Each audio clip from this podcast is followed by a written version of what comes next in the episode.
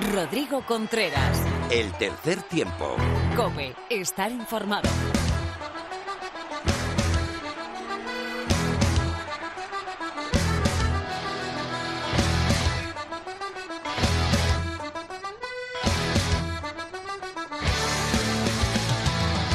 Hola, ¿qué tal? Bienvenido a una nueva entrega de tu programa de rugby en la radio. Esto es el tercer tiempo de la cadena COPE.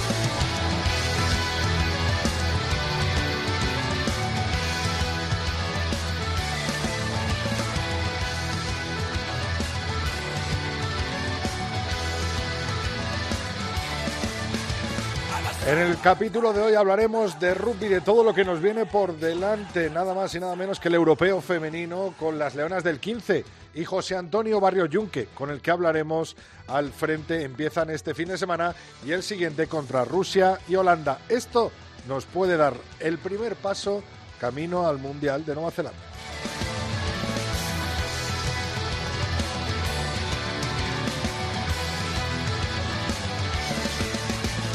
Además, Lorena López completará la actualidad del rugby femenino. En la tertulia tendremos a David García de Misiones Deportivas y Felipe Rodríguez hablando de División de Honor, de Seis Naciones y, por supuesto, del rugby español. También conectaremos con Mar Álvarez y Lulo Fuentes. Nos abrirá un nuevo capítulo de esa gira de los British and Lions.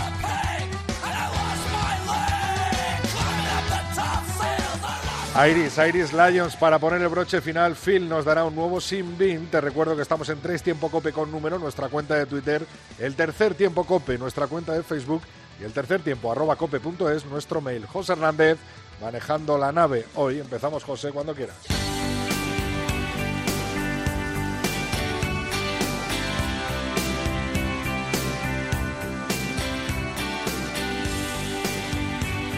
En la división de honor española se disputaron cinco partidos pertenecientes a la jornada 7 que había sido aplazada con los siguientes resultados. Unión Esportiva Samboyana 25, Brac Quesos Entre Pinares 29, Universidad de Burgos bajo 031, Complutense Cisneros 20, Independiente Rugby Club 25, Quecho 32, partido que ya se había jugado en enero, Ampordicia 36, Les Abelles 12, Silvestre El Salvador 24, Ciencias Universidad Pablo Olavide 6 y por último el Lexus Alcobendas Rugby ganó al Barça Rugby 26-15.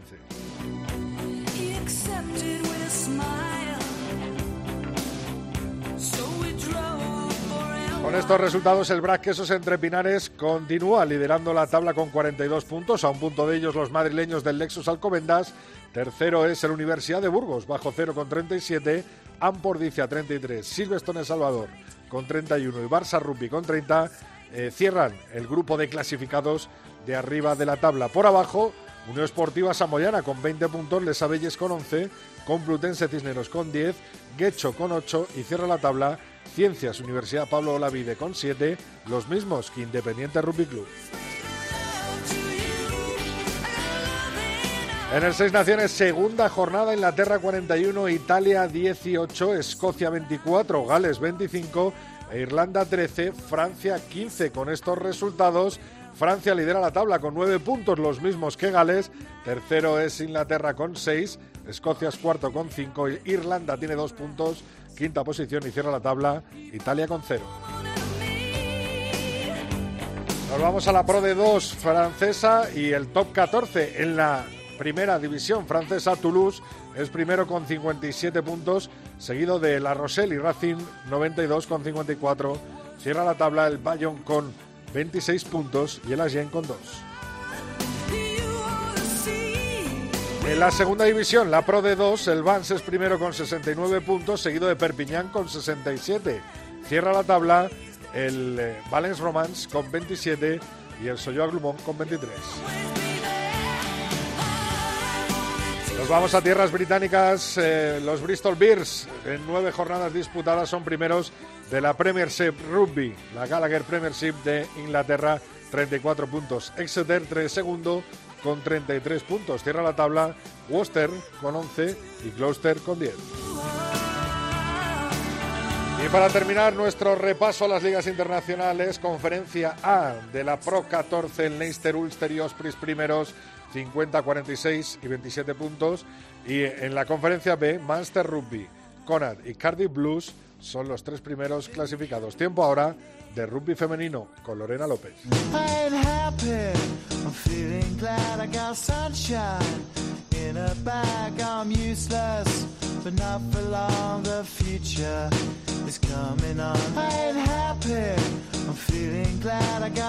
Bueno, pues madre mía la que nos espera por delante. Esperemos que grandes partidos entre Rusia, ante Holanda, ante Irlanda y en esa clasificación entre Escocia o Italia. Lorena López, muy buenas, ¿qué tal? Muy buenas, Rodri. Sí, hay mucho, mucho de lo que hablar. Pues vamos a por ello, ¿no, Lorena? Pues porque, ¿por dónde quieres que empecemos? ¿Por, las leonas de 15, de las de 7? por la vamos a tener a Jun, que vamos a empezar por las leonas. Pues muy bien, empezamos por las de 15, que ya están contando los días para enfrentarse este sábado, el día 20 a Rusia. El partido se disputará en Guadalajara y supondrá la reanudación del Campeonato de Europa Femenino correspondiente al año 2020, del que solo se pudo jugar un encuentro, concretamente el que ganó Rusia a Países Bajos, por 27-21. Las españolas Rodri no pudieron disputar ninguno.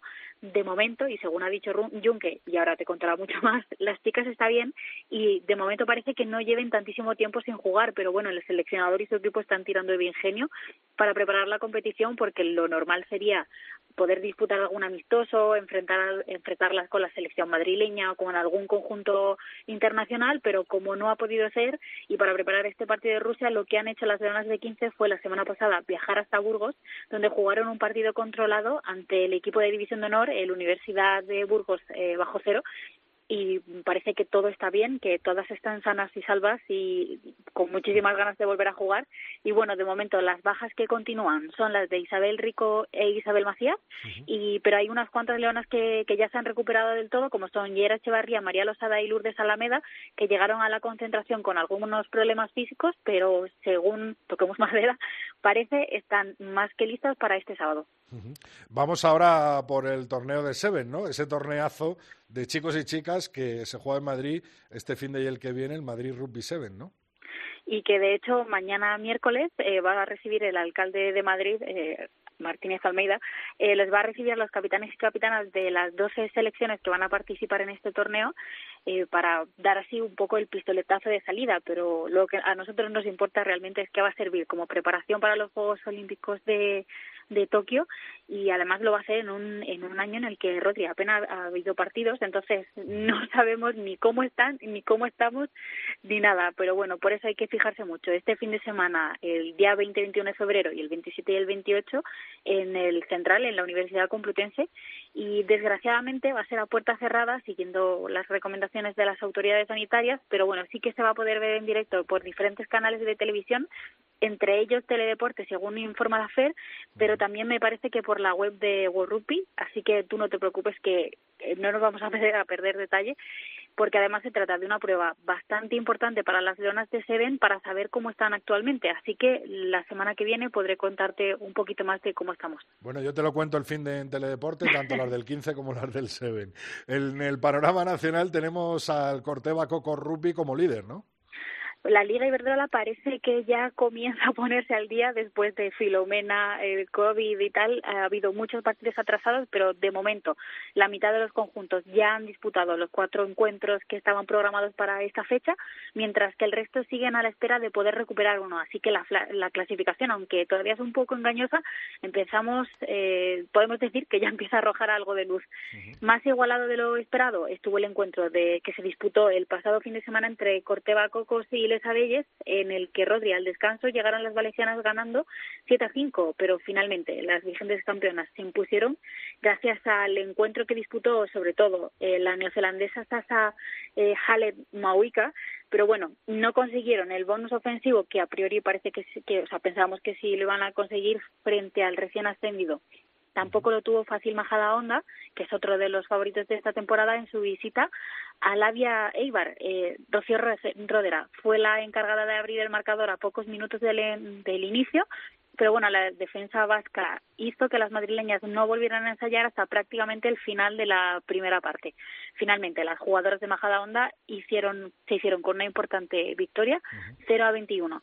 Y lo que te decía Rodri, de momento, las chicas de Corteva Coco Rugby están, eh, lideran la clasificación con 15 puntos, le sigue muy cerquita el Majada Honda con 14, en tercera posición eh, Complutense Cisneros con 13, En cuarta está el CRAT Residencia Rialta con nueve, también con nueve en quinta posición el Leiva Rugby Taldea y en sexta posición está el Sans Scrum con seis, en séptima y en zona de play-out el Olímpico de Pozuelo con dos, cierra la clasificación Les Abelles con cero. En la segunda división también se han recuperado partidos atrasados, eh, como esa gran victoria ¿no? Eh, del San Cugat, con un triunfo abultado, aumentando su ventaja ante el segundo y mandando la clasificación. Las catalanas se impusieron 0-91 al Pontevedra. ¿Qué más partidos hubo? ¿Cómo, cómo se definió también? El 15 Hortaleza también consiguió un importante triunfo frente al Gage por 28 a 10 que le hace subir al segundo puesto de la clasificación. Y Guecho se hizo con una victoria in extremis eh, ante El Salvador con un 17 a 18 y se queda en tercera de la clasificación con 13 puntos. De momento esta clasificación eh, sigue siendo también provisional porque aún falta un encuentro que juraría que es el Indu Salvador de la segunda jornada, pero vamos, parece que está todo más que a todo y además de los tres que ya hemos comentado, está el BUC en cuarta posición con 11 puntos, también conoce el Creal y El Salvador, en sexta posición el Gate con 5 y cierran la, tabla el Indus y el Pontevedra con 0 puntos cada uno. Entonces, para cerrar los planes de este fin de semana, Leonas 15 este sábado contra Rusia en Teledeporte y en más Teledeporte en la web a las 4 de la tarde se puede seguir.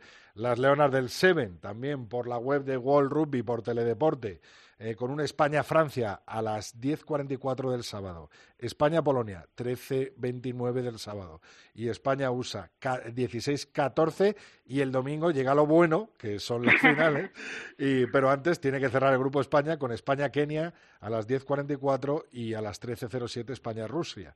Eh, Liga Iberdrola también tenemos, ¿no? El sábado a las 4 el Cisneros se enfrentará con el CRAT y el domingo a las 4 menos cuarto el Majadahonda se ve las caras con el Sans Scrum. División de Honor B también tenemos. El primer partido será el sábado a las cinco y media y se enfrentarán el, el Salvador y el Pontevedra. Y el domingo están eh, la mayoría de los partidos porque a las 11 empieza tanto el Indus contra el Buc como el Guecho que se enfrenta con el Gay y a las 12 San Cugat se ve las caras con el 15 de Hortaleza. Pues fenomenal, Lorena. Vamos a hablar con Junque a conocer la última hora de las Leonas del 15 en Guadalajara. Muchas gracias. A ti, Rodi. Venga, vamos.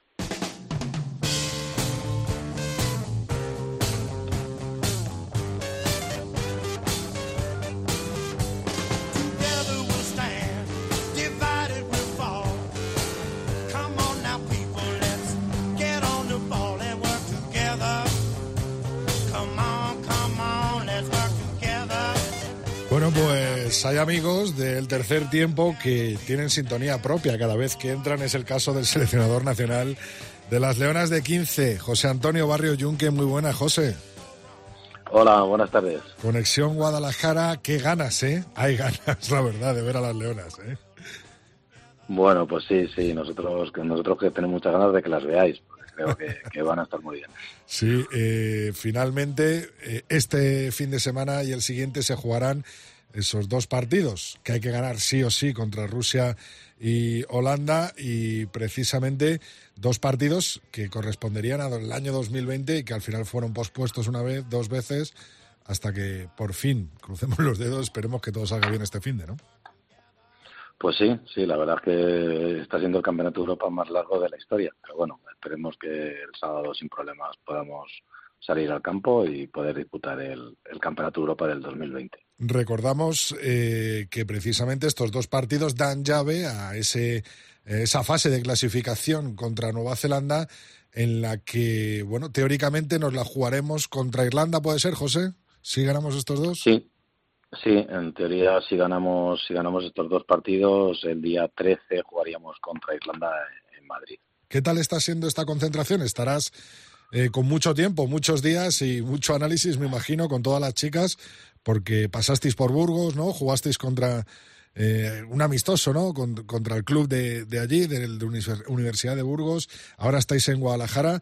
Me imagino que estarás aprovechando al máximo, ¿no? Esta concentración. Pues hemos podido hacer cosas que normalmente en las semanas que de, preparación normales no podemos hacer. Hemos podido trabajar dos semanas pues sobre muchos detalles y pues muchos muchos eh, aspectos del juego que, que no podemos dar hacer mucho hincapié sobre análisis individual también. Y bueno ya en esta semana ya en el RUS final ya esta sí que es la semana que toca ya pensando con el foco directamente en las rusas.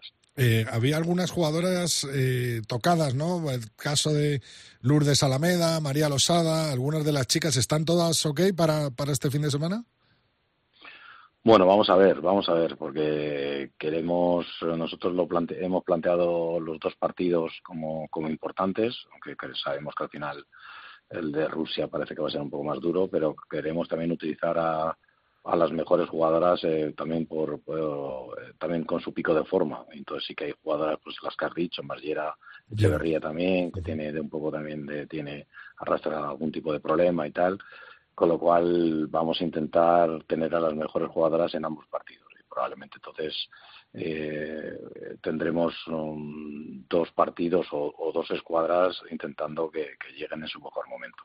lo permite tener 30 jugadoras de nivel y, eso creo que es un dato importante para, para nuestra selección y para el club español. También tienes fuera a Isa Rico y Isabel Macías, ¿no? Isa, espero que esté comentando el partido este fin de semana con nosotros allí en Guadalajara en Teledeporte.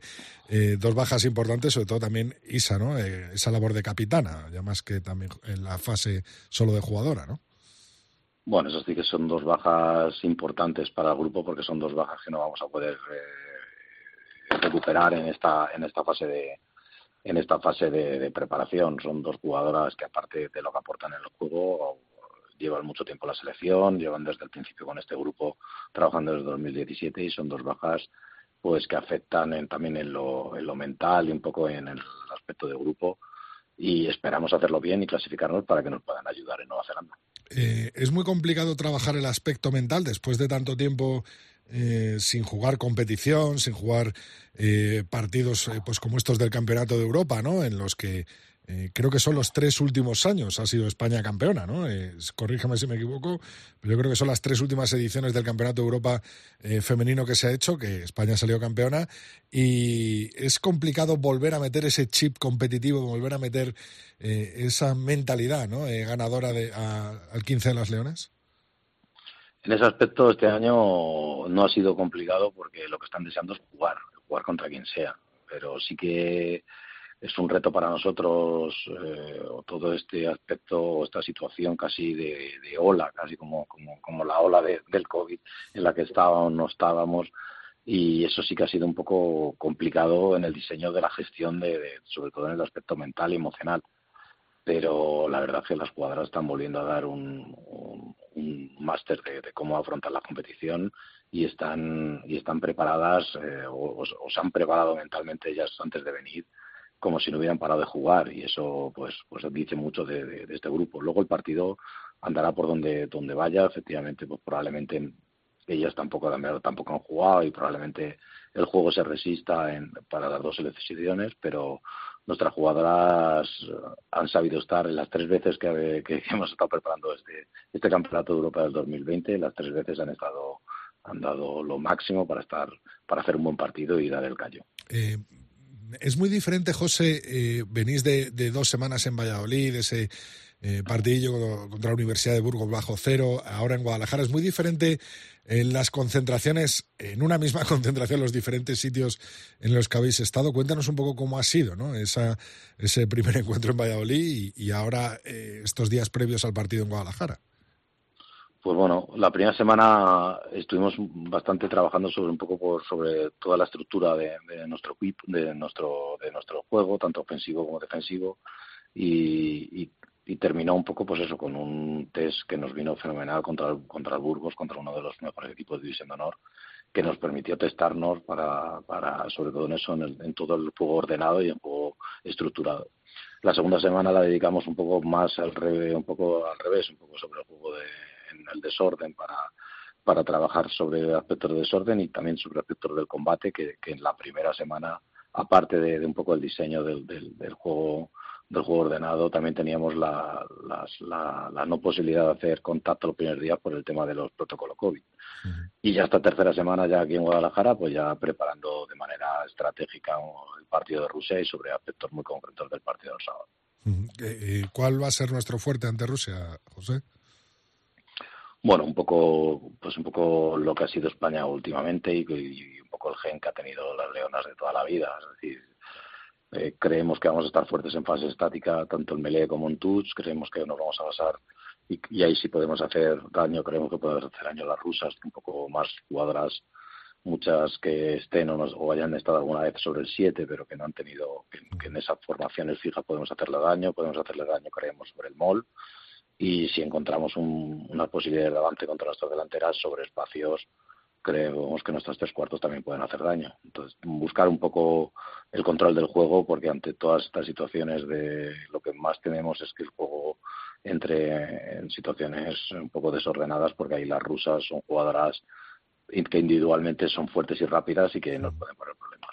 Bueno, para modo resumen, eh, tenemos este sábado 20 y sábado 27 a las 4 de la tarde, retransmitido por Teledeporte, eh, los dos encuentros del Campeonato de Europa, Rusia y Holanda. Después nos esperaría Irlanda y tras ellas eh, nos daría el pase al Mundial una hipotética victoria ante Escocia o Italia, ¿no? Es así, ¿no, Junque?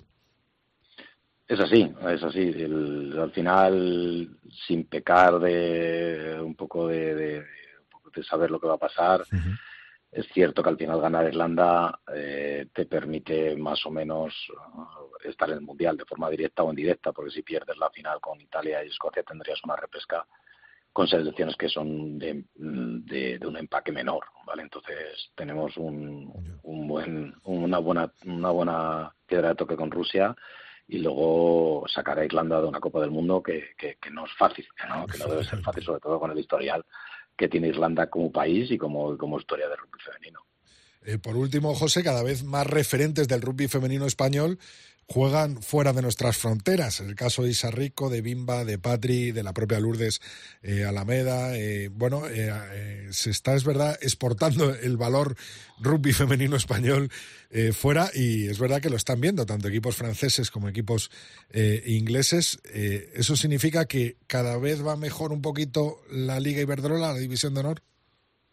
Bueno, yo creo que el que es fundamental y creo que además la Liga Iberdrola, la calidad de la Liga de Iberdrola cada año es de, una calidad superior en todos los aspectos del juego, incluso incluso con todas las dificultades que teníamos este, que, tienen los clubes este año en cuanto al tema del COVID, en cuanto a todas las limitaciones que les estamos mm, eh, al final como, como aspecto colateral o como daño colateral, tanto las selecciones como el 15 del 7, a, con todos esos problemas, eh, la Liga Iberdrola está avanzando y está teniendo buenos partidos eh, en, y sobre todo en comparación con, otros países que no lo están teniendo, o sea, excepto Inglaterra eh, y Francia, que incluso con parones sí que está saliendo la liga, todas las demás y europeas no están teniendo al menos el comienzo de liga eh, que, que, tiene la española y desde luego con la calidad de partido que tiene, con lo cual al final, si tú tienes una liga buena, van a salir mejores jugadoras, vas a tener mejor selección y desde luego en las ligas todavía más potentes como las ligas 2, como las ligas profesionales europeas, se van a fijar en estas jugadoras. De acuerdo, José, hace unos años, tan solo, ¿eh? no hace tantos años que hablábamos de tener una Liga Iberdrola. Imagínate ahora con una Liga Iberdrola consolidada, una división de honor y una división de honor B que también cada día que pasa está más consolidada, ¿no? Mm, y siempre eh, al final yo creo que ese segundo nivel es el que va a dar un poco ese nivel, segundo nivel de competición. Cuanto más suba, eh, será un parámetro a medir o será uno de los parámetros que podamos ver cómo está subiendo todo la competición española, con lo cual eh, como aficionados eh, podemos ver que hay partidos de división de honor eh, de que tienen mucho más nivel que, que, que, no que partidos de división de honor de no hace mucho tiempo con lo cual creemos que lo que nos podemos congratular de que de que gracias al gran trabajo de los clubes y de las selecciones territoriales pues el aumento de, jugadoras y de y no solo de jugadoras sino de estructuras eh, fijas al final los, los clubes femeninos no solo han crecido en jugadoras han crecido en, en staff en, en, en entrenadores médicos fisios y eso es, un, es una situación necesaria absolutamente para que para que el desarrollo del rugby femenino español pues siga siga creciendo. Bueno, desde aquí felicitamos a María Calvo, que hoy es su cumple. Su cumpleaños. 22 añitos, ¿no? Madre Otra de las cosas que hemos hablado mucho, la juventud, ¿no? Que tenemos, y sobre todo el futuro, ¿no? En las leonas, ¿no?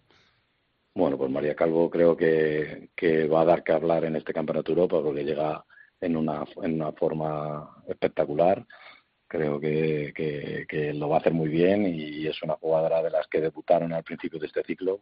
Creo que es que podemos ver cómo han crecido jugadoras que jugaron cuando terminó el mundial, que entraron en este grupo, pues como Juana Puig, como Olivia, como María Calvo y que son referentes. La propia Anne, Fernández de Corres. La propia Anne, la propia Anne, que aunque estuvo en el mundial eh, eh, era la jovencita y ahora es la capitana, o sea, es una de las capitanas, con lo cual, pues bueno, es, la verdad que entramos en una en un final de, ciclo que, que, es muy ilusionante porque hemos visto a jugadoras que, que, han empezado a crecer después del último mundial y que, el cambio generacional está hecho y que y que no estoy convencido que vamos a ir al mundial y desde luego si nos echa alguien eh, estas jugadoras van a hacer van a hacer competición contra Rusia y contra Irlanda. Pues este sábado y el que viene, 20 y 27 a las 4 de la tarde desde el Pedro Escartín de Guadalajara, con las cámaras de teledeporte allí, todo el mundo empujando a las leonas. El primero Yuque, que es el que está más cerca dentro del campo, y después nosotros desde la grada y desde nuestras televisiones. Muchas gracias, José, y el sábado nos vemos. Muchas gracias a vosotros.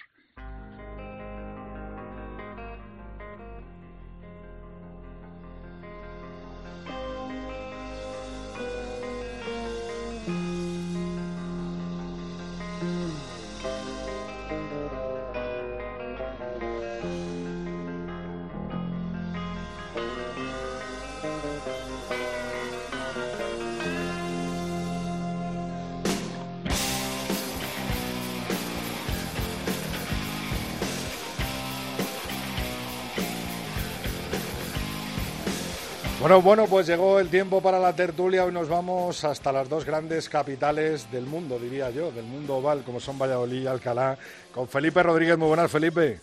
Muy buenas, ¿cómo estáis? También tenemos con nosotros al Tito David, David García. Muy buenas misiones. ¿Qué tal? Saludos a Vala, Rodri, Felipe. Eh, ¿Por, dónde empezamos, Felipe? Es que está muy interesante el Seis Naciones, pero la División de Honor también. Entonces, le damos a los resultados de esa jornada 7 aplazada en la que no hubo sorpresas, Felipe podemos empezar por el hashtag queremos estar juntos para ayudar a David. Lo tenía reservado para el final, joder. A, que de una vez se, venga su mujer aquí, que ya está bien. gracias, Felipe, gracias. En, en, el consulado español en Quito, porque es que vamos. Yo, yo de verdad que hay cosas en esta vida que no puedo entender, pero bueno, luego, luego lo cuentas tú. Venga, entonces, ¿por dónde empezamos? Venga, vamos con la jornada 7 disputada en este pasado en este pasado fin de semana eh, de la División de Honor, en la que no hubo sorpresas, te decía Felipe. Pues eh, no hubo sorpresas, pero sí hubo, sí hubo mucha, mucha emoción. Acabo de terminar la crónica, que sabéis que me gusta meter los vídeos, aunque llegue tarde, porque como todo el mundo lo cuenta, pues también hay que contar algo diferente, ¿no? Y acabo de terminarla y la verdad que, que en todos los partidos, eh, pues si los visteis hubo muchísima emoción. O sea, me podéis decir, bueno, pero es que Ordicia ganó bien a, a Lesavíes, pero es que tampoco, es que Lesavíes apretó a Ordicia, o sea, le estuvo mordido de la yugular hasta el minuto 60. Y la verdad que hemos vivido una jornada tremendamente interesante con partidazos. Eh, si, si llega a durar eh, 10 minutos más el Burgos Complutense Cisneros, los madrileños son capaces hasta de ponerse por arriba, porque la mayoría de esos puntos llegaron en los cinco últimos minutos. Eh, el Salvador eh, también sufrió, aunque al final ganó bien, pero también sufrió en el minuto 50 iba perdiendo.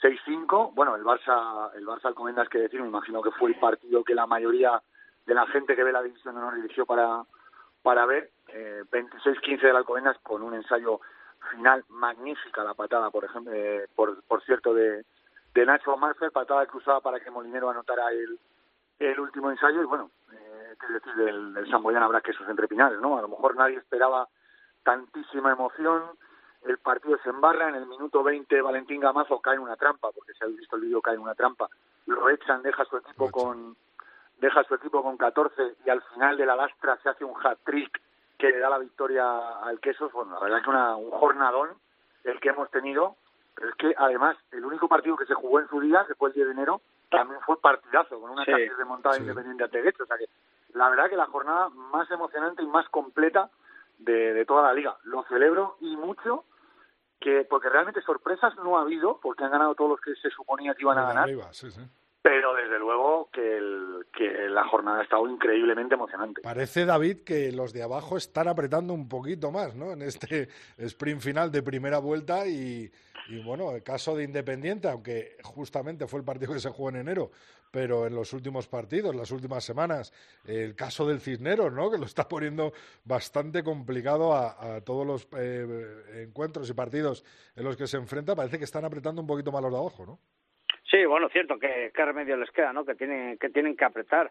Pero en esta jornada que era la, la aplazada por, por Filomena, pues sí, ha sido emocionante, como bien dice Felipe, ¿no? Pero yo creo que entraba todo dentro del guion, o sea, han ganado los que tenían que ganar y han ganado como tenían que ganar, ¿no? Que el Ciencia iba a apretar en Pepe Rojo al principio de la primera parte era lo lógico, o sea, eh, eh, a, lo mismo que lo mismo que, le pasaba a Les Abelles, si no apretaban al, principio, pues lo iban a tener. Ostras, David, pero es que Les Abelles estuvo hasta el minuto 60. Y, es que el Ciencia en el minuto 50 iba ganando. O sea, cuidado, ¿eh? Y Ciencia es igual, pero, pero al final, si lo hemos visto este es como dice Molano, esta película ya la hemos visto, ¿no? Eh, eh, aprietan, pero al final tienen un bajón físico eh, muy importante. Es cierto que también las exclusiones ayudan. Y hablando de exclusiones, pues la de Valentín Gamazo, yo he visto en el vídeo, me parece ya no injusta que sea roja, sino súper injusta que incluso llegue a ser amarilla. Pero claro, es interpretación, no tienen un, un, un TMO los árbitros para verlo, pero en el vídeo se ve claramente que va a agarrar la camiseta, no va a pegarle pero claro, es muy difícil en directo apreciar eso, eso en eso le doy la razón a, los colegiados, pero quizás el, el, liberarlo con una tarjeta roja me parece un castigo demasiado severo y que muchas veces a lo mejor incluso hasta se abusa, se abusa de ello, tiene que dejar para, para acciones a lo mejor más, más claras, ¿no? Pero sin duda eh, Samboyana, si no aprieta, si no aprieta Samboy, que todavía puede clasificarse matemáticamente para meterse eh, de primeras en el grupo por el título, pues, pues, pues ya no le queda otra. Eh, date cuenta que, todavía si Barça pierde los dos partidos en puntuar y Samboy saca puntos buenos en los dos, estaría clasificado como sexto la Samboyana. Y el resto yo creo que al final, por ejemplo, Independiente, eh, como todas las temporadas, eh, que cambia eh, gran parte de no sé yo, David, empataría con el Barça, ¿no? Empataría con el Barça. claro, es que, es que habría, habría, que ver. Yo creo que ya están definidos ¿eh? los dos grupos. Eso, eso te iba a decir yo, porque el, el partido entre... Lo estoy buscando. El partido entre Barça y San Pero iríamos... Escuchadme que lo... Lo, lo, ganó, lo, ganó, el Barça, pero, pero escuchadme un segundo. Pero, por lo menos en Madrid, cuando las ligas son a una vuelta... Claro, nosotros estamos acostumbrados que están a dos vueltas. Cuando las ligas son a una vuelta, no cuenta la verdad particular, sino cuenta la verdad general. Eso es, eso es. Entonces, el Barça, yo... Eh, no sé, esto seguramente teníamos que mirarlo bien mirado, ¿eh? Pero el Barça tiene más 63, eh, ellos más 13, el Samboy. Sí, pero estás hablando de que va a ganar dos partidos con y el otro perder los dos, claro. Y el otro perder, y el otro los, perder los dos, entonces ahí puede salvar la diferencia. Matemáticamente es posible, porque lo, bueno, lo estuvo haciendo los números Víctor Molano el otro día. Los dos, no sé si el Barça tiene algún aplazado, yo creo que al Barça solo le queda uno, ¿no? Eh, no, al, sí, no, no, al, uno al Barça, al Barça, le queda de Burgos. Eso es, uno al Barça y dos a Samboy. Claro, y, otro, Samboy, porque tiene uno aplazado. Pero queda uno de jornada todavía. Queda, una, jornada, más el aplazado que tiene Samboy con Por eso, Barça, el Barça, yo para evitar sus suspicacias intentaría puntuar en Burgos.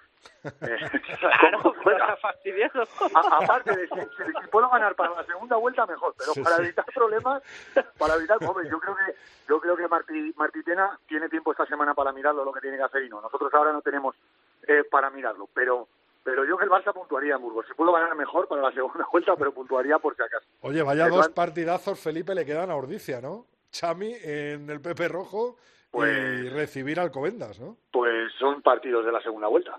Sí, sí, claro, que se puede poner o arriba o abajo de Exactamente, esto para Ordicia y así yo creo que lo tienen que, que lo tienen que mirar, así es como, como deben plantearlo, eh, deben ser partidos de la segunda vuelta. O sea, es decir, su, entrenador Íñigo Maratías lo que debe decir a sus jugadores es, señores, estamos en la segunda vuelta. A partir de ahora no valen derrotas. porque, porque claro, me parece que va, ahora mismo va con una o dos victorias, no lo sé. Pues claro, estos dos partidos ya, ya me he perdido. Pero claro, es que si te plantas con una o dos victorias en la segunda ronda, de cinco posibles, es muy, muy complicado, no depende de ti mismo, para empezar, para el título. Ahora, si te plantas con tres o cuatro, ya eh, con, con, cuatro van a ir Brack y, y Alcobendas. Bueno, Alcobendas si ganara, claro.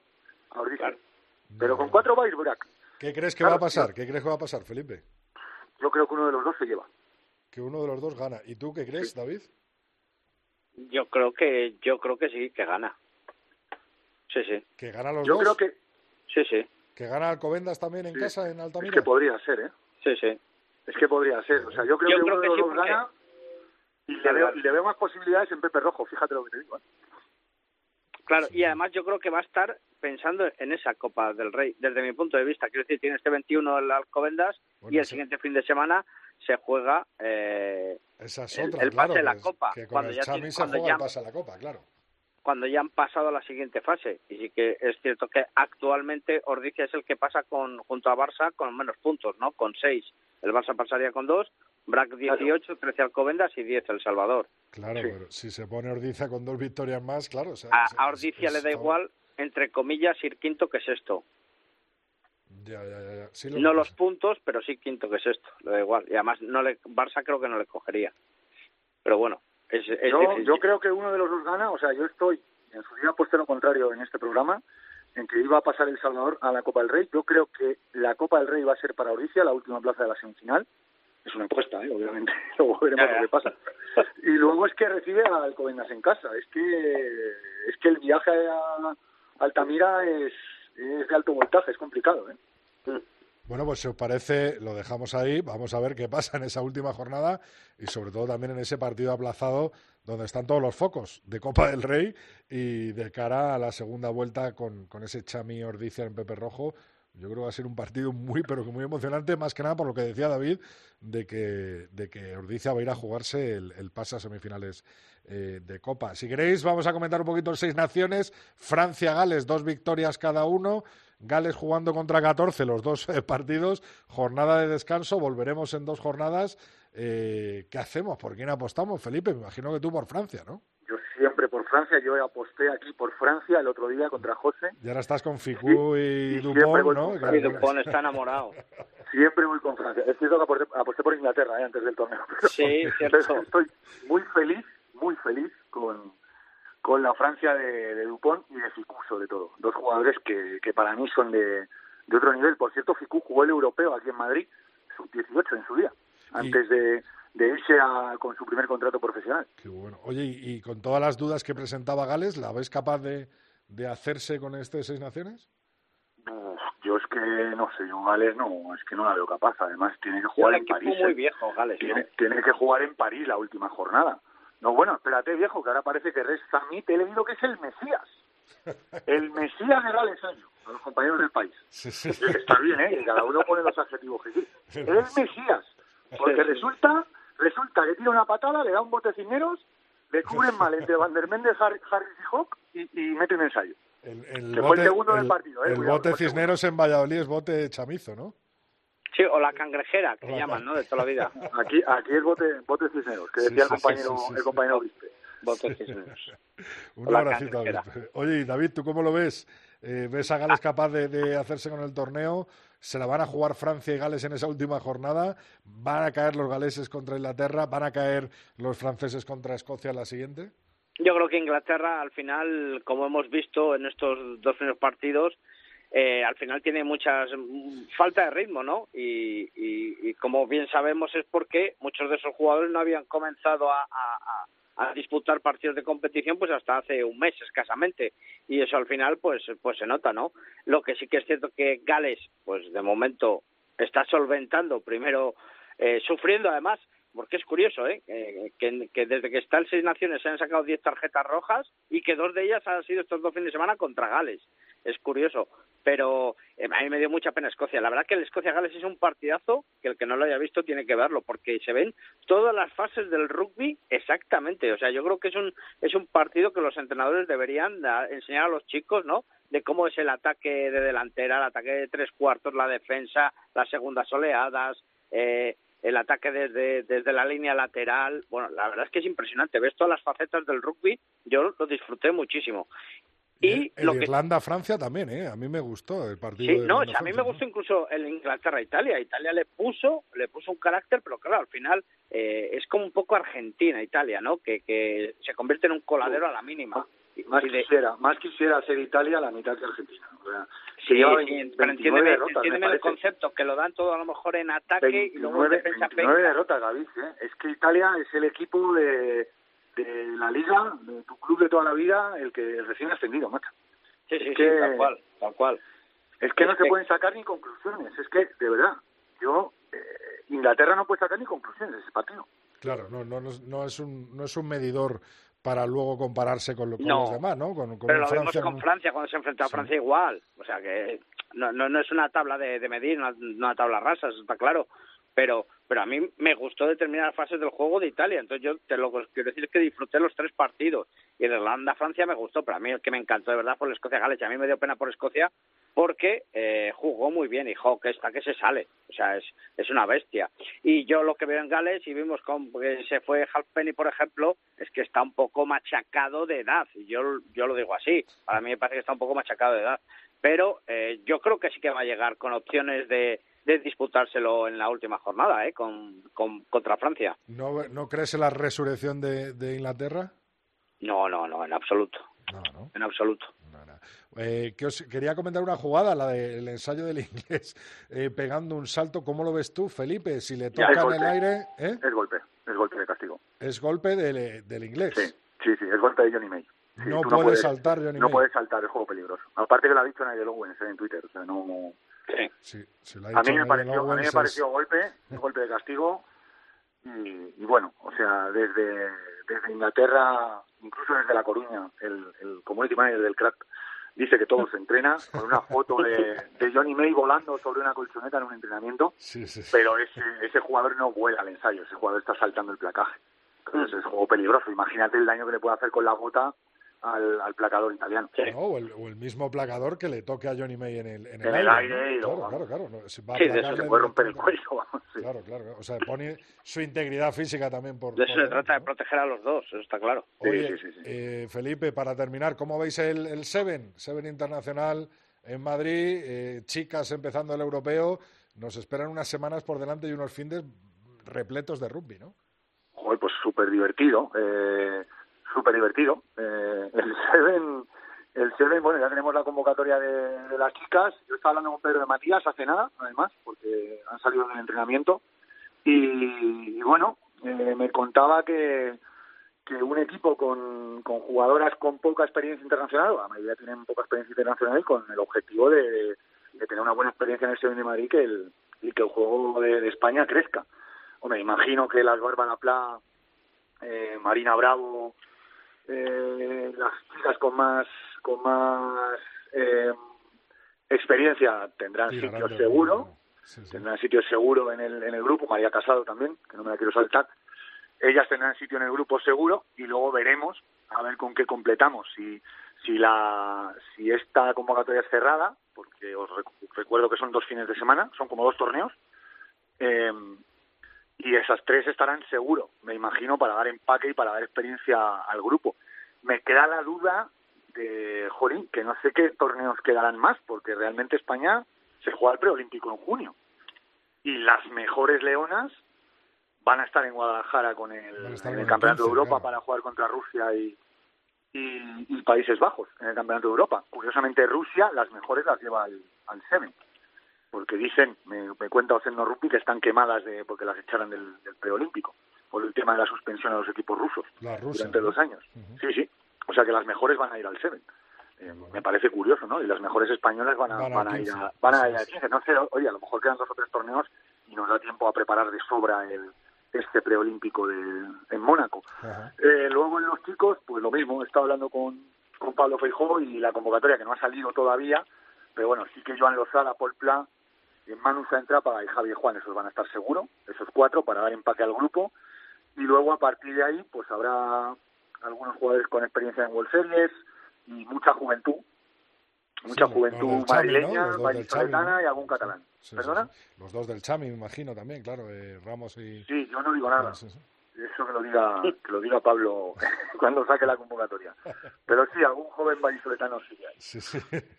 Eh, David, pon la puntilla la tertulia.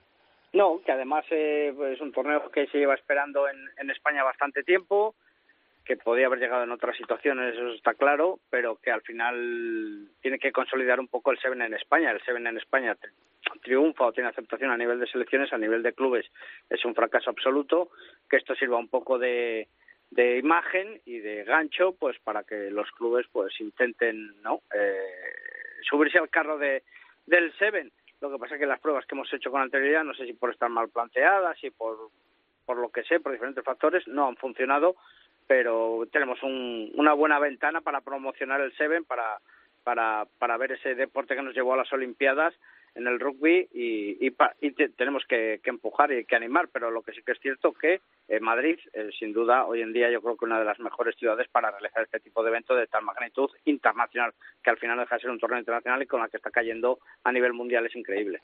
Pues Felipe, David, espero veros por los campos muy prontito y ojalá, ojalá nos veamos con todos los oyentes eh, en poco tiempo, en unos meses, eh, viendo y animando a España, ya sea en Seven, en 15, masculino, en femenino, o de la forma que sea, o en división de honor en, los campos de, de, rugby. Muchas gracias a los dos. Ok, hasta luego. Muchísimas gracias, un abrazo.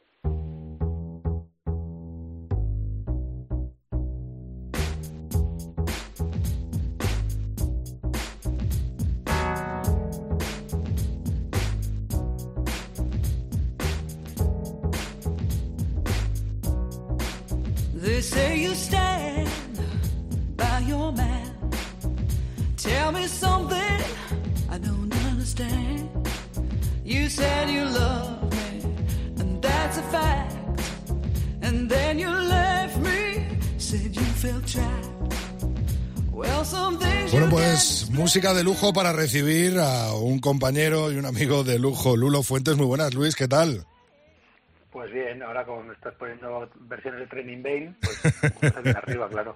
Annie Lennox, nada más y nada menos, ¿eh? menos. bueno, tenemos todavía largo y tendido que hablar de los Lions de esa gira. Esperemos, cruzamos los dedos, ¿no? Que se efectúe durante este año, ya sea en Sudáfrica, en Australia o donde sea. Y nos quedamos en un apasionante año 74 con recomendación eh, de documental por tu parte, Luis, eh, con una fotito espectacular eh, donde estaban los Leopards, ¿no? contra en los, los Lions de aquel año 74 y hay que dar un pasito adelante, ¿no? Pues hoy nos acercamos un poquito más a los eh, al presente, vamos a ir viendo algunos tours más recientes, sobre todo porque ya nos a la gente más joven le va a empezar a sonar mucho los jugadores que empiezan a aparecer por ahí. Nos saltamos un poco la fase que hay entre el 74 y el finales de los de los 90 eh, no por nada, hubo cosas muy interesantes. Ahí los, los Lions tuvieron, hicieron seis tours eh, entre el 77 y el 97. Perdieron cuatro, uno de ellos en Nueva Zelanda por goleada 4-0 en todos los test, y ganaron dos, uno con Australia y otro con Sudáfrica. Y el de Sudáfrica además lo gana en el 97, justo después de que Sudáfrica se proclame eh, campeona del mundo y ya sabemos que a partir del 95 con los profesionales empieza a cambiar el rugby y ahí empieza a cambiar bastante eh, también lo que es el mundo de los Lions. Es a partir de ahí donde nos vamos a centrar en el día de hoy y en los próximos eh, programas o dos programas que dedicaremos a los Lions antes de, de acabar con esta serie que hemos hecho, esta miniserie que hemos hecho este año. Así que hoy nos vamos a fijar, vamos a empezar a fijarnos en el Tour del 2001. 2001, o sea, así llegan, así llegan los British and Irish Lions a, a principio de, del siglo XXI, ¿no? Con, con esas giras entre el 77 y el 97 que nos decías. Eso es. Y, y con una Australia bicampeona que había ganado el Mundial del 99 en Gales, ¿no? Empieza el siglo y los primeros que tocan son los australianos eh, habían ganado su segunda Copa Dorada, llevan dos, Copas los australianos por aquel momento, potencia de rugby absoluta, ahora parece que están un poco más de capa caída si los comparamos con, con los All Blacks, sabemos que han tenido problemas los australianos ahí con, con el rugby, rugby league, con el Australian Rules, les ha ido mucha gente, eh, no en esa época, en esa época era realmente una potencia dominante y los, y los Lions no llegaban, no eran favoritos. Eh, y además llegaban a la primera vez hay bastantes cosas en las cosas eh, bastantes cosas raras o nuevas que empiezan a pasar a los Lions ese año es la primera vez que van todos los jugadores profesionales eh, es la primera vez que va también un entrenador extranjero de los Lions Graham Henry un neozelandés que había estado con Gales ya que luego estuvo también con los All Blacks Y es la primera vez que repiten capitán, que es ni más ni menos que Martin Johnson, ese número 8 inglés, ese lock inglés tan tan eh, con tanta presencia en el campo, con que, infundía tanto respeto, tanto miedo. Bueno, es la segunda vez que va como capitán, es la primera vez que alguien repite como capitán en los Lions. Eh, eh, y aún así, cuando llegan a, Australia, los nombres propios del torneo son dos irlandeses, ¿vale? El primero es Ron O'Gara, de quien hemos hablado muchas veces, mítico apertura de, Irlanda. Y entrenador hoy en día de, de La Rochelle, de Martín Alonso, por ejemplo, que estuvo por aquí hace poco, sí, sí. Eh, un jugador bastante conflictivo, ya hemos oído muchas declaraciones sobre rivales, recordamos a Contepomi que no era uno de sus mayores fans, eh, y en uno de los partidos, antes de un test match contra los Waratahs, contra el equipo de, de, New South Wales. eso es. Donde, donde es capital juega también, Exactamente, ese, uno de los equipos grandes de allí, en una enganchón saliendo de un rack. Hogar se lleva 11 puñetazos en el suelo, este en lugar del suelo, y Duncan McRae, que es, eh, jugaba de apertura, juega también de zaguero, eh, encima de él repartiendo 11 puñetazos. Nunca se aclaró exactamente qué es lo que había pasado, pero algo debió decir Hogara y la cosa se puso, es una de las imágenes yo creo más feas y más violentas que hay en la historia del rugby, porque realmente es, tanto luego Gara que tuvieron que llevarlo al hospital, le dieron un montón de puntos debajo del ojo porque realmente le dejó un ojo destrozado, pero da cuenta de lo que era la tensión en ese tour que había y la, la violencia con la que se con la que se emplean los los australianos antes de, de, los test matches para, digamos, intimidar a los Lions, algo que ya hablamos en los otros días cuando hemos hablado de, sobre todo los sudafricanos, es algo que los Lions temen mucho. Esa, les esperan los equipos con muchas ganas eh, y también las, los partidos que hacen, aparte de los test matches, muchas veces son unos test físicos tremendos, los que los llevan mucho al límite y los, y los eh, equipos se emplean de forma bastante violenta. Bueno, ese fue el caso. Me acuerdo que, me acuerdo que en la, en la, gira del 74 nos contabas que los sudafricanos le recibieron así, con el cuchillo entre los dientes y con muchísimo físico, ¿no? para, para bajarle los unos a los Lions. Lo que hablábamos siempre, los Lions es un equipo increíble, que llegan con jugadores increíbles, a todos los jugadores les gusta medirse con ellos y pocos tienen la ocasión de hacerlo, es una vez cada 12 años si tienes suerte que pasan por tu país, tienes la suerte de estar ahí, con lo cual todo el mundo da el máximo. Y además intentan hacer ese allanar el camino para que la selección luego, el, equipo que se va a medir en el test match, lo tenga más fácil, con lo cual los Lions muchas veces se encuentran con partidos físicamente muy duros. En esta gira hay otro irlandés de 22 añitos, recién llegado, que empieza a destacar, Brian O'Driscoll, del que hablaremos mucho, largo y tendido cuando hablemos de los Lions. De ahora en adelante. Eh, exactamente. Ese es el año que, que causa sensación. Viene de meter tres ensayos en París, cosa que no ocurrió el otro día en Irlanda contra Francia, por cierto. Eh, empieza a causar sensación y hace y, realmente es una de las estrellas del torneo. Y ahí es donde empieza a decir la gente aquí ha llegado una estrella que ha venido para quedarse. Es en Australia donde empieza a despuntar eh, internacionalmente Brian O'Driscoll no ya solamente dentro de seis acciones. Eh, esa gira termina al final no ganan los Lions no ganan los Wallabies. No Exactamente, aunque los Lions hacen un primer partido fantástico y meten 29 puntos, que era que es un tanteo muy alto para los Lions, de los más altos que habían metido nunca, en el segundo justo encajan 35 y pierden el último test y pierden la serie y vuelven con la sensación de que podían haber ganado los campeones del mundo. O sea, es una sensación que quedan los Lions a la vuelta de la gira diciendo, nos ha faltado un poquito, ¿qué ha pasado ahí? Con lo cual hacen que la siguiente gira, eh, en la que vuelven a al hemisferio sur. Después sí, cambian mucho el equipo, pero ya llegan con un equipo en, con, basado en el equipo inglés que había ganado el Mundial de 2003. Eh, y ahí se van a jugar contra los neozelandeses el año siguiente, 2004, con un equipo que además es Clive Woodward, el, el entrenador de Inglaterra, el que hizo Inglaterra campeona, quien dirige las operaciones. Con lo cual, los Lions que vienen de pensar que en 2001 que podían haber ganado a, los campeones del mundo, que tienen a toda la Inglaterra de 2003 y llegan a Nueva con, con un Gales que había ganado el Gran Slam y venía también muy potente, se van a enfrentar en 2005 a los All Blacks y ahí Clive Woodward dice vamos a ganar. Yo lo tengo claro, tenemos equipo para ganar y efectivamente si lo ves uno por uno es un equipazo el que lleva los Lions. Invito a la gente que mire que también hay un documental eh, sobre esto, luego te pasaré eh, algunos enlaces, pero los Lions bajan con un equipazo a Nueva Zelanda y se las promete muy felices. Y además, Woodward eh, toma, digamos, el control absoluto de lo que es la gira. Convoca 44 jugadores, que son muchos, son más de los que suelen normalmente, de los cuales 20 o 20 algo son ingleses, cosa que suena un poco raro porque los ingleses, si bien habían ganado el Mundial, estaban de lesiones hasta arriba. Gales había ganado el Gran Slam y venía muy fuerte y parece que los galeses se quedan un poco sorprendidos de que vayan tanto inglés y no vaya muchos galeses. Además, intenta controlar al máximo todo lo que es la gira, hasta el punto que les entrega una serie de canciones a los jugadores que ellos tienen que ir escuchando, o sea, les deja un poco, les controla hasta prácticamente sus momentos. Hasta la lista de canciones. Exacto, hace que cada uno duerma en un cuarto, eh, pide un himno para los Lions que se llamó The Power of One, que luego no le gustó absolutamente a nadie, pero llegaba a este punto del control.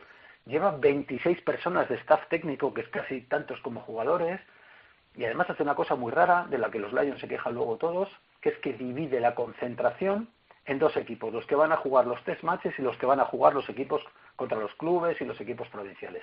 Y esto hace, crea un ambiente muy malo, desmotiva mucho a algunos jugadores, además hay un poco de secretismo, no deja entrar a unos en las, no deja entrar a los, equipos de entre semana en las charlas tácticas, eh, y además hace tal despliegue de, de medios que esto curiosamente los neozelandeses les sienta como un tiro, perciben este eh, defecto tan inglés o que tanto se achaca a los ingleses de la arrogancia.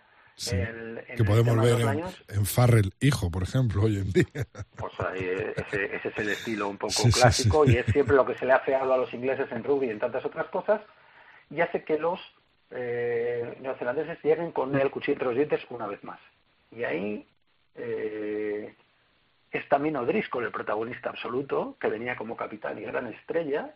Eh, antes de la gira, curiosamente, hacen un anuncio muy curioso que también te puedo enviar de Adidas, en el que salen los All Blacks y los Lions todos juntos en un campo jugando una cosa que se llama los Brit eh, que, un juego de quizás en el colegio que se llama British Bulldogs, en el que, bueno, es el last man standing, corre eh, todos los jugadores menos uno, todos los jugadores corren menos uno que placa cuando el que placa consigue placar a otro, ya son dos placadores contra todos los que corren. Y así sucesivamente. Yo he entrenado alguna vez en ese juego, ¿no? Es decir, al final son todos placadores y queda uno, ¿no? Lo que decías tú de Last Man Standing, claro. Curiosamente, en este juego de Last Man Standing, en este anuncio, el primer placador que aparece es Tamaumaga. Y el último que queda para correr es O'Driscoll, junto con Rocosoco. Umaga y O'Driscoll, junto a Kevin Mealamu, son los protagonistas del primer lance a los dos minutos del primer test. Entre los dos neozelandeses, a la salida de un rack, levantan a O'Driscoll por las piernas y lo dejan caer, además haciendo con la sensación de que hacen fuerza para ello. O'Driscoll sobre su cabeza, que en el último momento consigue mover la cabeza y se disloca un hombro, pero si no llega a tener exacto reflejo, se parte el cuello. Hoy en día, eh, hoy en día además está súper vigilado esa acción y súper castigada. a ver, es, la imagen es espeluznante, también te la puedo hacer llegar. Eh, fue muy famoso en el momento, a los Lions digamos que le desconcentró completamente ya para el resto de la gira. Eh, los Lions pierden ese partido, nada más solo consiguen tres puntos, ya había perdido contra los All Blacks Maoris, pierden los dos siguientes y se vuelven con O'Driscoll lesionado, con un mal ambiente general, con la sensación de que el entrenador había hecho absolutamente todo mal y que, los, y que en ningún momento habían sido el equipo que los Lions consiguieron ser en el 71 o en el 74. Esta gira de los Lions, en la que se vuelven, que iban con el equipo, con los ingleses campeones del mundo, con los galeses como nunca y tal, es una curva de humildad tremenda y es un momento que utilizan también los All Blacks para sacar pecho antes de los Lions. Con lo cual, si las últimas semanas hemos visto algunas giras en las que los Lions volvían triunfantes y con, ¿sabes?, con el pecho muy hinchado cuando volvían, en esta, que lo tenían todo a favor, es lo contrario. Es decir, en ningún momento un equipo que recibe a los Lions y menos y solo los Blacks los van a recibir como si fueran unos, turistas a los que hay que rendir pleitesía y hacer que ganen los partidos cómodamente. Se emplearon a fondo y de qué manera ya Odrisco, que menos mal que está hecho de piedra el hombre de granito, le pudo costar un disgusto que le hubiera podido costar la carrera. Así que este este es el resumen de esta gira, ya hablaremos de algunas otras un poco más positivas, pero también por dar un poco la sensación de que las giras de los años efectivamente no son partidos amistosos. No son para nada amistosos, eso. No, en la que se recibe a la gente y la gente se va, va a ver un partido prácticamente de exhibición, como si fueran los Barbarians, en la que todo el mundo juega la mano. Aquí se emplean a fondo y este fue un buen ejemplo ya te digo, le pudo costar a O'Driscoll un disgusto mayor del que costó. Pues esas buenas sensaciones, ¿no? Con las que volvieron los Lions en 2001 se convirtieron en todo mal, ¿no? Para el año, en la siguiente gira de 2004 y, contra los y un entrenador y un entrenador que estaba en la cúspide, en su momento cúspide, que volvió prácticamente con el rabo entre las piernas, diciendo, madre mía, con lo que yo pensaba que esto iba a ser lo que ha sido al final. Y lo que ha, terminado siendo. El pobre Driscoll, eh, al final, el lesionado y un desastre para los Lions ese año 2004. Vamos a ver cómo nos despedimos, Lulo.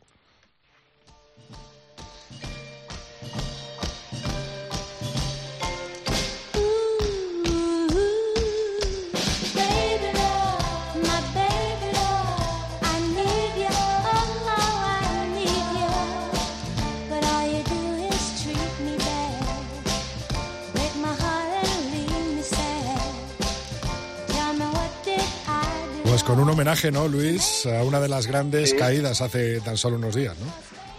Sí, hace unos días murió Mary Wilson, una de las Supremes, una de las, pues creo que la única componente de las Supremes que estuvo al principio, desde cuando se llamaban las Primettes hasta que se fue luego Diana Ross y cambiaron de cantante.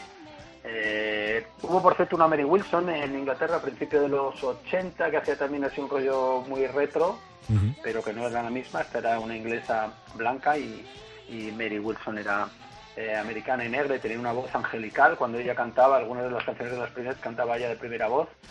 Luego ya fue sustituida por Diana Ross, que también son palabras mayores, pero bueno, nos ha dejado. Y a mí, oye, la Supremes y la Motown en general es una cosa que siempre me ha, estado en mi lista de prioridades de influencias musicales y de intereses musicales, o sea que... Se nota el buen gusto, ¿eh? Se nota el buen gusto, Luis.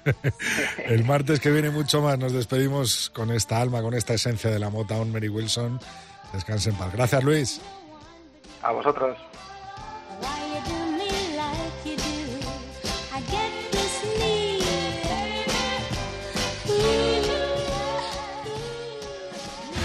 Rodrigo Contreras.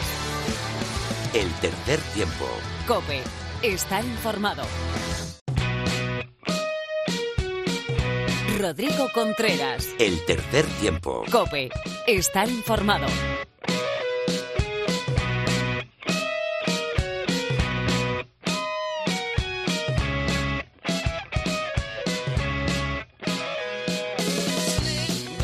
Bueno, pues una semana más nos acompaña Mar Álvarez. ¿Qué tal, Mar? Muy buenas.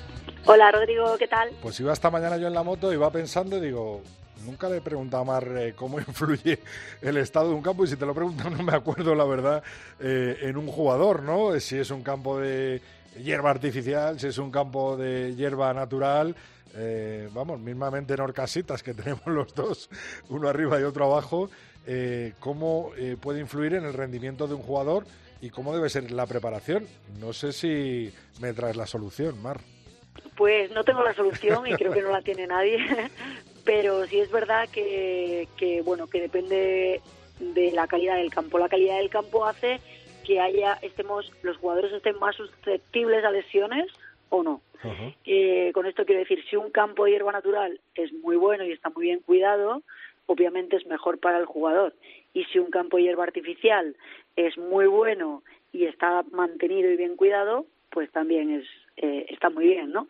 Eh, en la Federación Inglesa todos los años saca como unas estadísticas sobre sus lesiones y depende del año. Unos años, eh, bueno, mm, hay mil, cosas que evalúan cuántas lesiones produce la melee, cuántas, cuántas conmociones hay, cuántas lesiones son de cada parte del cuerpo y también como parte importante, que son los materiales y, y el equipamiento que, que, usamos, pues evalúan los campos, ¿no? Entonces, unos años hay más lesiones en hierba artificial y otros años hay más lesiones en hierba natural, así que no hay una respuesta del clara. Estado del campo o del tipo de campo, ¿no? Eh, eh, o sea, yo más bien que del estado creo que eh, hay diferentes tipos de hierba natural y diferentes tipos de, de hierba artificial. Eh, lo bueno que tiene la hierba artificial es que casi siempre es estable. O sea, que no te vas a encontrar un día con barro, un día con... con Sí, pelado totalmente, claro. exactamente duro. Eh, lo malo es que el agarre es diferente a la hierba normal. Entonces es más agarre y lo que dicen los jugadores es que al, al tener más agarre muscularmente te carga más. Y luego en este proceso también hay gente que está acostumbrada a entrenar en hierba artificial y jugar no le pasa tanta factura y al revés hay gente que está en, eh, está entrenada en entre- eh, está entrenada en hierba natural y cuando pasa un campo de hierba artificial pues nota esto de más agarre los cambios de dirección son más agresivos eh, cuando caes con un hombro rueda menos o sea te deslizas menos entonces el golpe es mayor y, y un poco en este sentido. Eh, y luego, bueno, pues hemos visto que las calidades de hierba artificial, igual que de hierba natural, pues son muy, muy diferentes.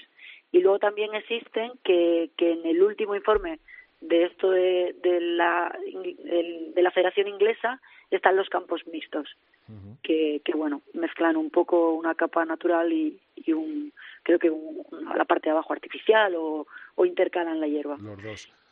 Sí. Te quería preguntar un poco sobre lo que has hablado, tocado ahora mismo hace un minuto, y es eso, que eh, según el jugador, yo creo que a lo mejor le, le gustará o será más propenso eh, a lo mejor a lesionarse en un sitio que en otro, según las condiciones físicas del, jugador, si es muy pesado, si no, si es muy ágil. Sí, si- exactamente. Los jugadores más pesados Sí. sufren más en hierba artificial. Esto eh, no, no lo he leído en ningún sitio, es así un poco bajo mi experiencia cuando hablo con jugadores eh, después de entrenamientos en hierba artificial. Lo que sí es verdad es que a la larga los jugadores se acostumbran cuando los entrenamientos son siempre en el mismo campo. Pero claro, eh, hay eh, campos de hierba artificial que tienen más respuesta, que es esto que te hace rebotar, y hay campos de hierba artificial que tienen menos capas, entonces eh, son más duros, están sobre una base más dura y absorben menos los impactos, lo que quiere decir que eh, es la diferencia entre correr en una hierba natural o una pista de atletismo o asfalto, ¿no? Sería algo parecido a eso. Entonces, bueno, pues correr en asfalto siempre nos pasa más factura. Obviamente los maratonianos les va a pasar menos factura por, por su por su peso que, que a gente de 120 kilos, que donde ese impacto no se va a absorber de la misma de la misma manera. Entonces, bueno, esa es la, la situación.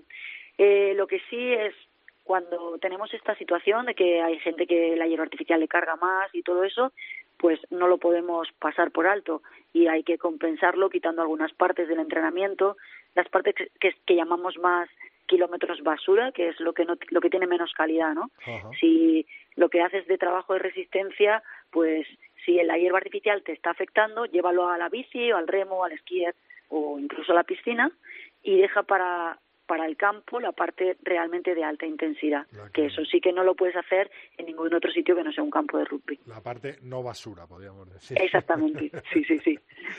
Vale, vale, vale. No, es un tema interesante porque yo, yo desde mi propia experiencia, pero es verdad que muchos jugadores a lo mejor prefieren eso, uno u otro, dependiendo también eso, su, sus condiciones físicas y, y, el tipo de campo, sobre todo también el sí. tipo de campo, no, no todos los... La, la cosa, yo creo que en España ha triunfado mucho los campos de hierba artificial porque era muy difícil mantener en el mundo del rugby los campos de hierba natural. natural. Entonces, es mucho mejor tener un campo disponible eh, todos los días de la semana, todos los días del año, claro. que tener un campo perfecto siete días al año. Sí, sí, sí. Entonces, sí, totalmente de acuerdo. Sí, es mejor eso que, que un campo que no sabes cómo va a estar. Claro, claro, claro. Pues nada, muchas gracias, Mar. Seguimos hablando y, por supuesto, con el foco puesto en ese primer partido del 15 de León contra Rusia en la segunda semana del mes de marzo. Así que vamos preparándolo, ¿no? Sí. Bueno, a ver qué, qué, cómo queda al final el, calenda el calendario. Estamos a la espera Eso porque es. Sí, ha habido ahí... Ha habido una reclamación por parte de la Federación sí. Española.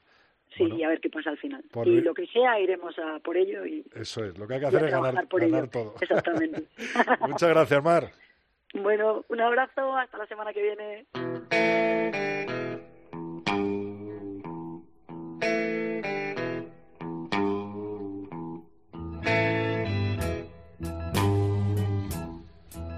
Bueno, pues una semana más tenemos al maestro Phil con nosotros en un nuevo Sin Bin en el tercer tiempo.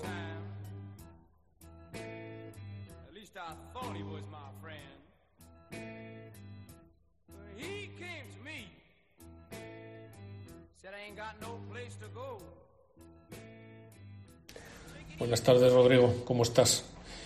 Ya a mediados de febrero y afortunadamente pronto comenzarán las competiciones de Australia y Nueva Zelanda de Super Rugby que nos compensarán de lo que estamos viendo en el Cinco Naciones más uno. Ojo que no digo que lo de aquí no sea emocionante, para nada, pero buen rugby desde luego no es.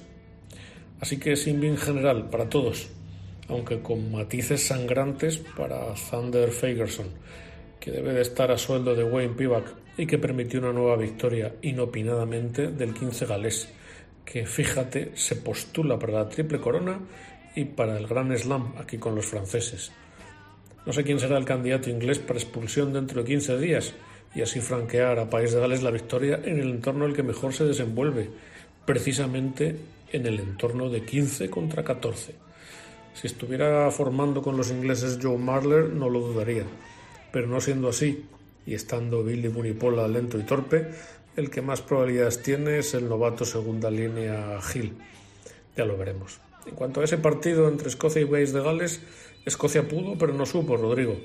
No empezaron mal, por cierto, pero resulta que tienen a Finn Russell. Sí, señor, a Finn Russell, que es como una escopeta de feria y que descabaló a todo su 15, desde luego, en la segunda mitad es Rodrigo Finn Russell, como ese cisne negro del que hablaba el autor norteamericano libanés Nicolás Nassim Taleb, un acontecimiento sorprendente y de gran impacto, negativo en este caso y para los suyos. Lean desde luego al mismo y quedará claro que parece que ha escrito pensando en este jugador.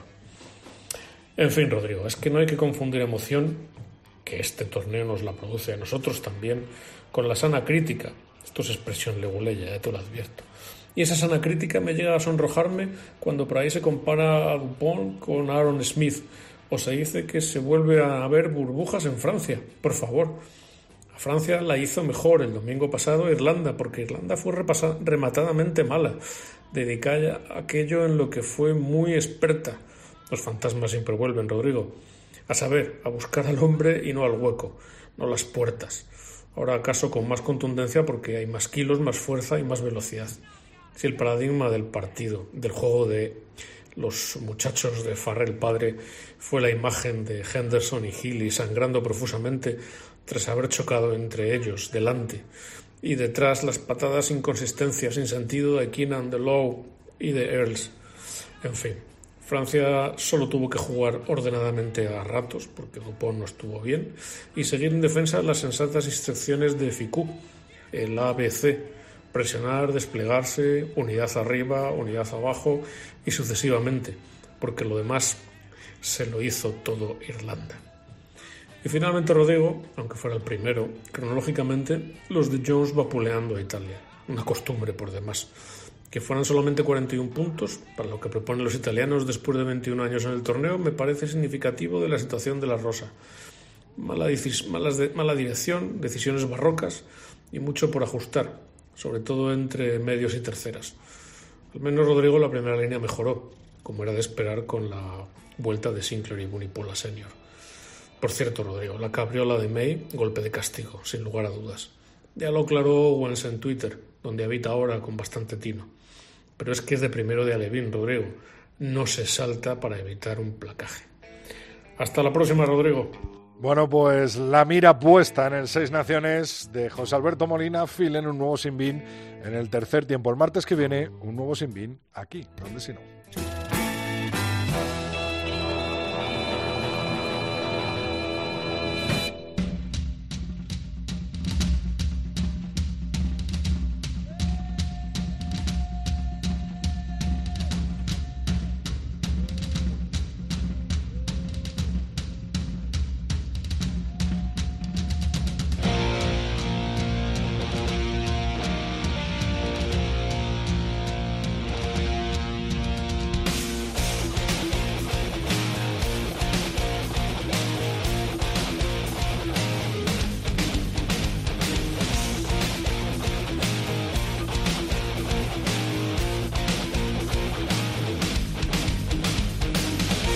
Bueno, pues llegamos al final de nuestro capítulo 225. Antes te recuerdo que estamos en Tres Tiempo Cope, con número nuestra cuenta de Twitter, el Tercer Tiempo Cope, nuestra cuenta de Facebook y el Tercer Tiempo arroba cope.es nuestro mail.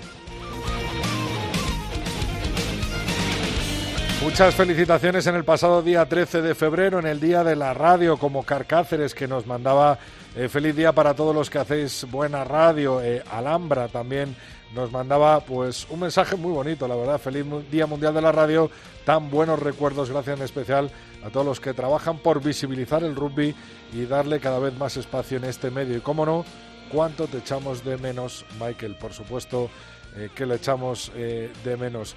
Eh, también Juan Pajares nos decía felicidades y gracias por traernos esa magia del rugby a la radio. Víctor Souto, feliz día de la radio y un montón más de felicitaciones. También gente que se refería a la entrevista al Barjimeno. Gracias por la entrevista al Barjimeno. Creo que junto con Fer López, eh, los dos jugadores eh, que estuvieron más en forma en total, el ascenso en el 15 de León, además en persona. Así que muchos comentarios que agradezco y que espero que se repitan esta semana con mucho más rugby a través de la radio y las redes sociales. El martes que viene nos vemos en la cadena Cope en un nuevo programa del tercer tiempo. Rodrigo Contreras. El tercer tiempo. Cope. Estar informado.